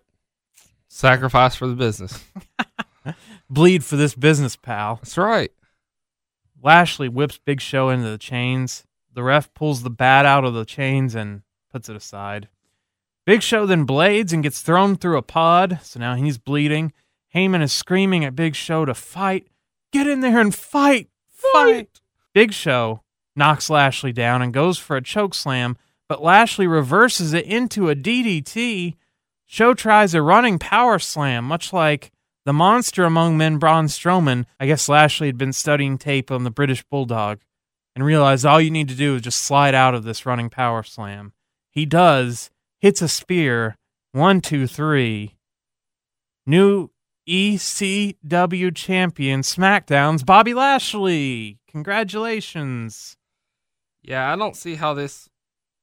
To a lukewarm reaction, people were glad that Big Show was no longer the champ, but not too excited about Lashley. Lashley then takes the belt, and just like they did in the old ECW days, had a big pyro celebration at the end of the night to celebrate.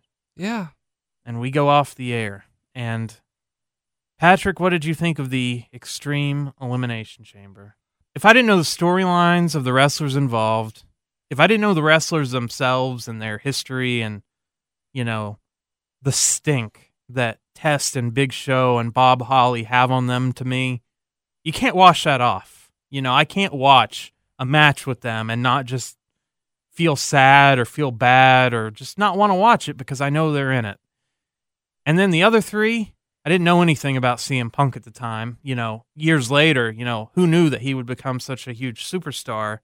Right. And I wasn't a Ring of Honor guy or an indie guy. Like if I had been into it, that would have been awesome to see him in there. But when he got eliminated, that would have really pissed me off. I mean, because it's okay that he gets eliminated, but not the, first one out of the gate, practically. Right. The definite, yeah, he was the first one out the gate. Right.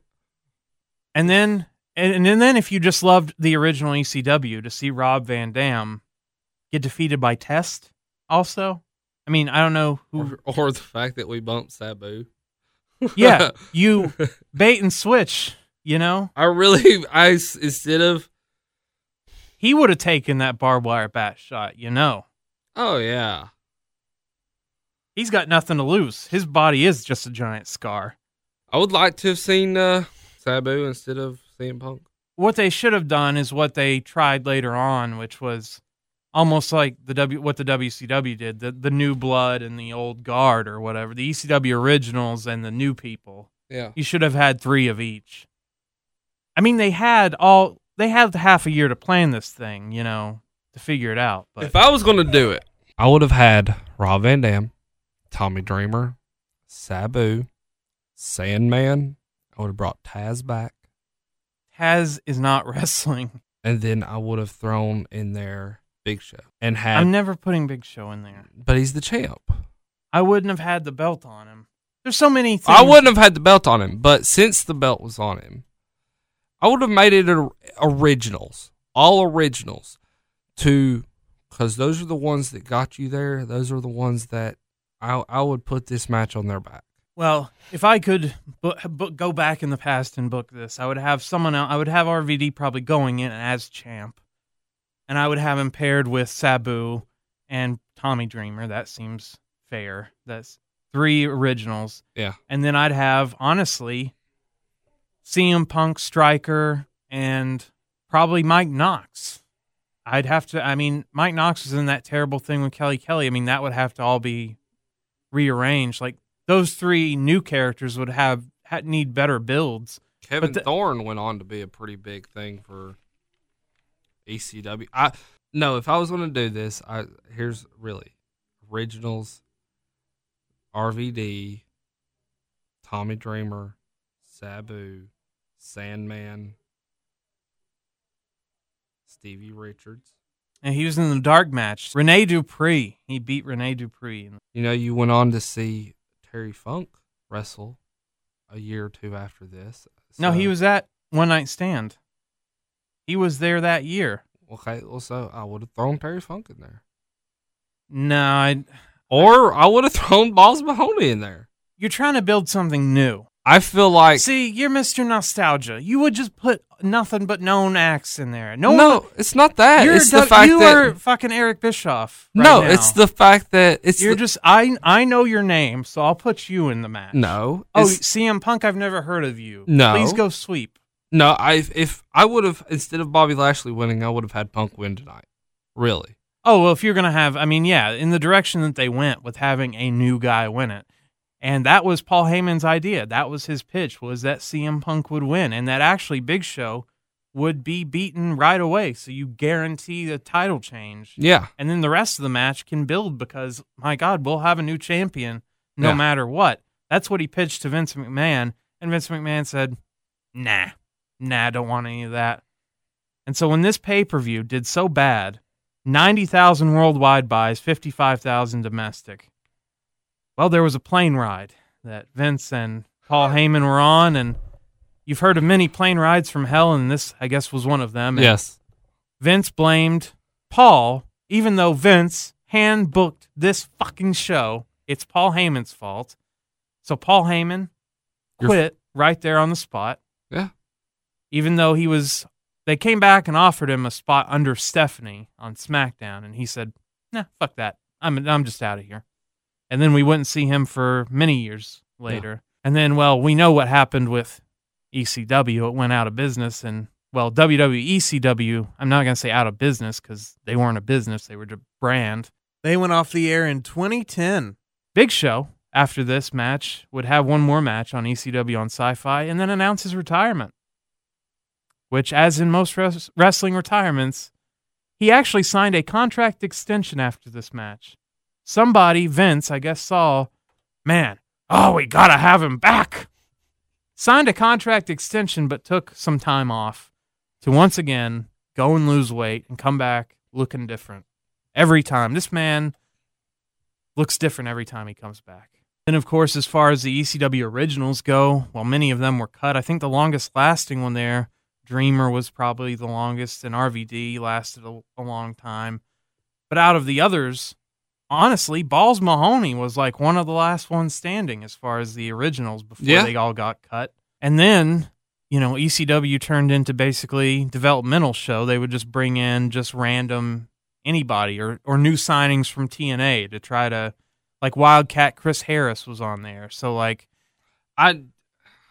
Wildcat didn't get no, Braden Walker, not too good. He didn't get a fair break, I thought. But it was also the place of some returns, like Christian Cage came back to the company and won the ECW title belt. And so, but this is a brand that would also feature ECW champion Chavo Guerrero, and ECW champion Kane, ECW champion Vince McMahon. So yeah, after this pay-per-view was so bad. Really, wait a minute. You glanced over that very quickly. Really think about that. ECW champion Vince McMahon. In his do-rag, of course. Yes. Just let that simmer on the pile of shit that is now stinking. He just wanted to just piss on the rest of those ECW. The very few ECW fans that were still around, he just wanted to totally just say, you know what? I know you guys have stuck through a lot of bullshit, but fuck you one more time. Yeah, but exactly. like I always said with Woken Matt Hardy, this was not his creation. No. And he pissed on it. Yeah. So that's just what I worry about with stuff like that. Yes. And it's what's going to happen. No. We don't know yet. Well, no, we know. Let's be optimistic. But this show overall, the one good thing that did come of this show is it was so bad, so terrible, so poorly reviewed. One Wrestling Observer Newsletter's worst show of the year. No more individually branded pay-per-views until, of course, 2016 when we started doing it again. But that meant that all brands would be featured on all shows, which was good because they needed that. Well, during this time, I never watched like SmackDown. I don't think this was during that time when we couldn't even get SmackDown in our area. Yeah. I think, and so why would I watch a SmackDown pay-per-view?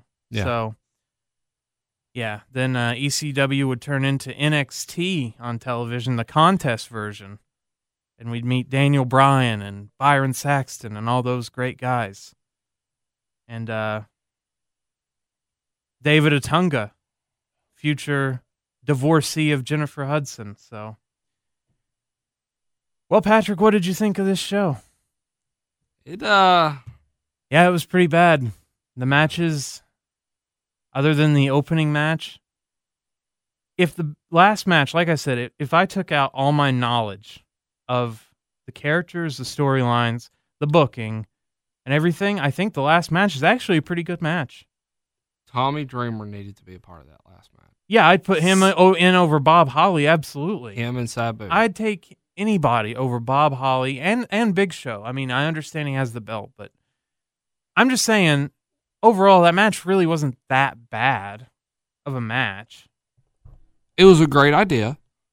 Great concept. Wasn't extreme enough. Poor execution. I don't think it was extreme enough, but outside of that, I really thought it was a good match. Like, if I just imagine them all as creator wrestlers, you don't know who any of them are. Yeah. Imagine this was just an indie show. Yeah. Like, I would love to see an indie elimination show. It would be so ghetto. This would be okay. This is fine, you know? It's fine, but it's all the booking, it's all the bullshit, it's all that makes it pretty terrible. Yeah. Now, so that's why Hardy's and MNM is my match of the night, just hands down. I thought Stryker did a great promo, but I thought the match, all those middle matches between the opening match and the main event just existed to exist. They had no finishes. I guess Heyman was probably pissed off about his main event booking being changed and probably just said, just roll him up. Just walk out on Kelly Kelly. Just came up with lazy booking solutions, unless Vince wrote those too. I wouldn't be surprised. But those, they were terrible. Yeah. And even the wrestling parts of them, I couldn't get like up for. I couldn't be like, yeah, this is a great spot here. Like, yeah. No. So, you said you really liked the Matt Stryker match. I did, because he worked the crowd so well that it was extremely entertaining to watch. Extreme enforcement of the rules also appeals to your referee at heart, because you have to know the rules and you have to know how to enforce them. But the fact that, like, he could tell the armbar was pissing fans off. So he'd just go back. He'd go right back to it. And as soon as he would take him down for it, or, you know, just latch it in, and the fans would just get hotter and madder and just start cussing and flipping him off and just start. I mean, it was very entertaining because the fans were so into that match. They were just into their hatred of one Matt Stryker. Yeah. But the match itself was shit. Oh, well, yeah. The physicality of it was, yeah. But so on our rating scale of Hornswoggle to Giant Gonzalez, where are you putting ECW, WWECW, December to Dismember, from Hornswoggle to Giant Gonzalez? Where does it land? Oh, this is hurting your head. Oh, no. It is. I know you're ill. Please don't throw up over this very difficult decision. It is a very short, a very deflated CM Punk. Wow, so baby CM Punk. Yes. 2006 CM Punk. I'm going to take a Zach Gowen, because this pay-per-view doesn't have a leg to stand on. Oh, that is so wrong. Tenacious Z. Sorry, I loved that. I loved Zach Gowen. Yeah. I thought it was cool.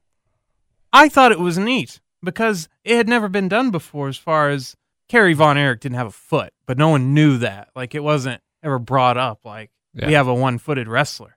It should, like, had he stuck around, had he not unfortunately passed away, they definitely, the Attitude Era or like New Gen, they would have stolen that motherfucker's foot. I know they, or like his fake prosthetic foot. Yes. Yeah. Ripped it off. Yes, absolutely. The Repo Man should have taken it. That is so wrong. I know, but they never, but as far as a wrestler with a disability, they've never done that. No. I mean, if you count Eugene, that's just disgusting, you know, like beating up someone with like special needs, or Kurt Angle smashing Eugene. I know we've talked about Eugene before. But I love Eugene. Well, Eugene, the guy that played Eugene. I named my dog after Eugene. I know, but it's not a good way to treat people like that. It was a very bad example. I mean, not that wrestling sets good examples. The man who played Eugene, though, is a very... Nick Densmore, I believe. He is a very gifted wrestler, and he's very talented, and he was so well-versed in the understanding of the business, and he was a veteran before he even got that ride into the Eugene and he character. Just did what he was told. I mean... And it... He was given, it's like, here you go.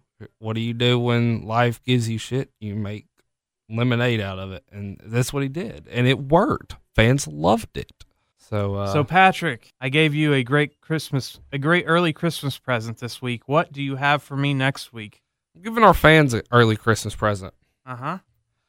I'm giving them, we're going to go to Monday Night Raw, okay. Episode 239. Episode 239, of course.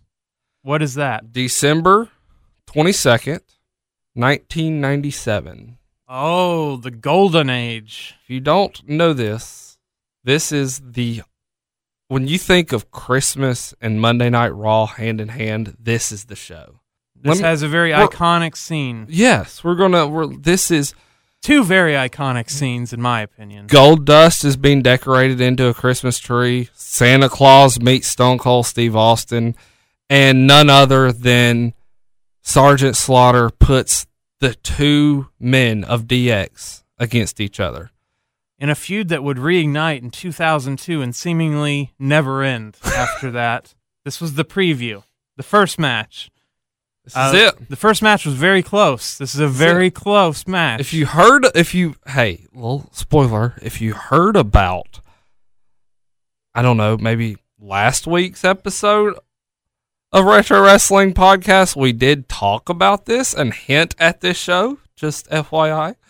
Yeah, I've always enjoyed watching this. It's very entertaining. It's a very short show, though.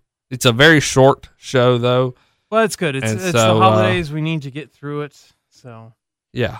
So we're but it's that is my Christmas gift to our fans, is to review the Christmas episode of Monday Night Raw. All right, the most famous Christmas episode in Monday Night Raw history, for whatever reason. Yeah, I don't know why it is, but it is. It just is. And they always love to air this around Christmas time. Well, they aired that one clip, the one with Austin, Santa, and Santa wanting Sable. Yes, is definitely. Oh, well, DX has a couple of Christmas gifts for you as well. Oh, yes, which I believe in the original airing weren't as censored. No. They didn't have their DX logo properly placed at the time. So, they, yeah, they had their stocking stuffed. Okay. Well, that'll do it for this week. I'm intern Alex. I'm the one and only, the greatest referee in professional wrestling history, Patrick Young. Saying, as always, my closing line's a clothesline. Bingo, bango. WWE's version of ECW that was launched in 2006 sucked. It sucked from the very beginning. And when I say it sucked, I say that because it was nothing like the original ECW. So had it been called anything else, it would have been fine. It would have been a nice little wrestling show. If WWE would have called that third brand anything but ECW, it would have had a chance to succeed.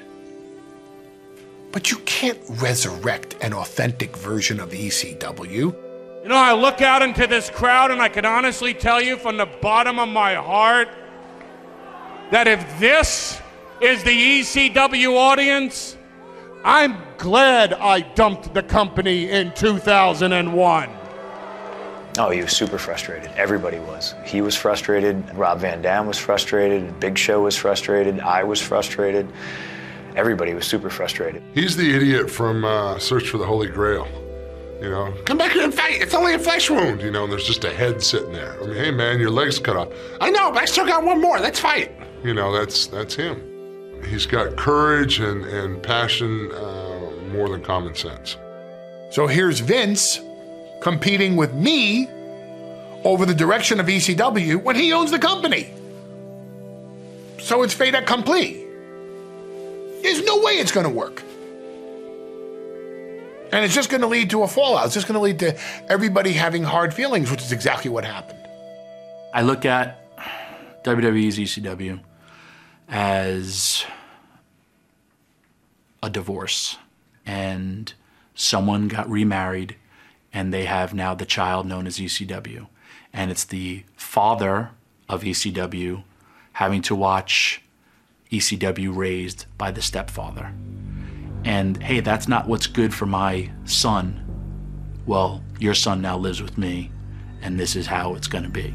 Vince and Paul didn't see eye to eye on a lot of things, and it's just unfortunate for really all of us. We talked all the time, and he would tell me, like, they brought up 10 things at the meeting. I can get 7 of them shot down. There's 3 things that we're fighting on, you know, and that's how it was, like, all the time. I think at the end of the day, Paul couldn't swallow that he wasn't the boss, and he didn't know how to work with somebody who was the boss and who didn't just take all of his ideas and agree with them. He's amazing creative.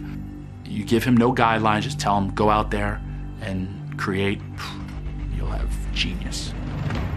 And then he started getting in the talent's ear and pulling people aside, and we couldn't find them. And then when we did, they were off in the corner, and then you get Paul's eyes, like, looking at someone. Like, it just was a distrustful situation. If you can't trust someone, you can't be in business with them. It just doesn't work. The day that Vince and I had our blowout, you would never have expected me back in this company. No way. No way. It was so bad. It was so miserable. It was so many years of aggravation. I mean, just the conflict that we had on his plane alone one would think I would never be back. I think it's a testament to Vince that I'm back here, because clearly I was flipped out. I wanted to go. I wanted out of here. And when it all came to a head, it was not pretty.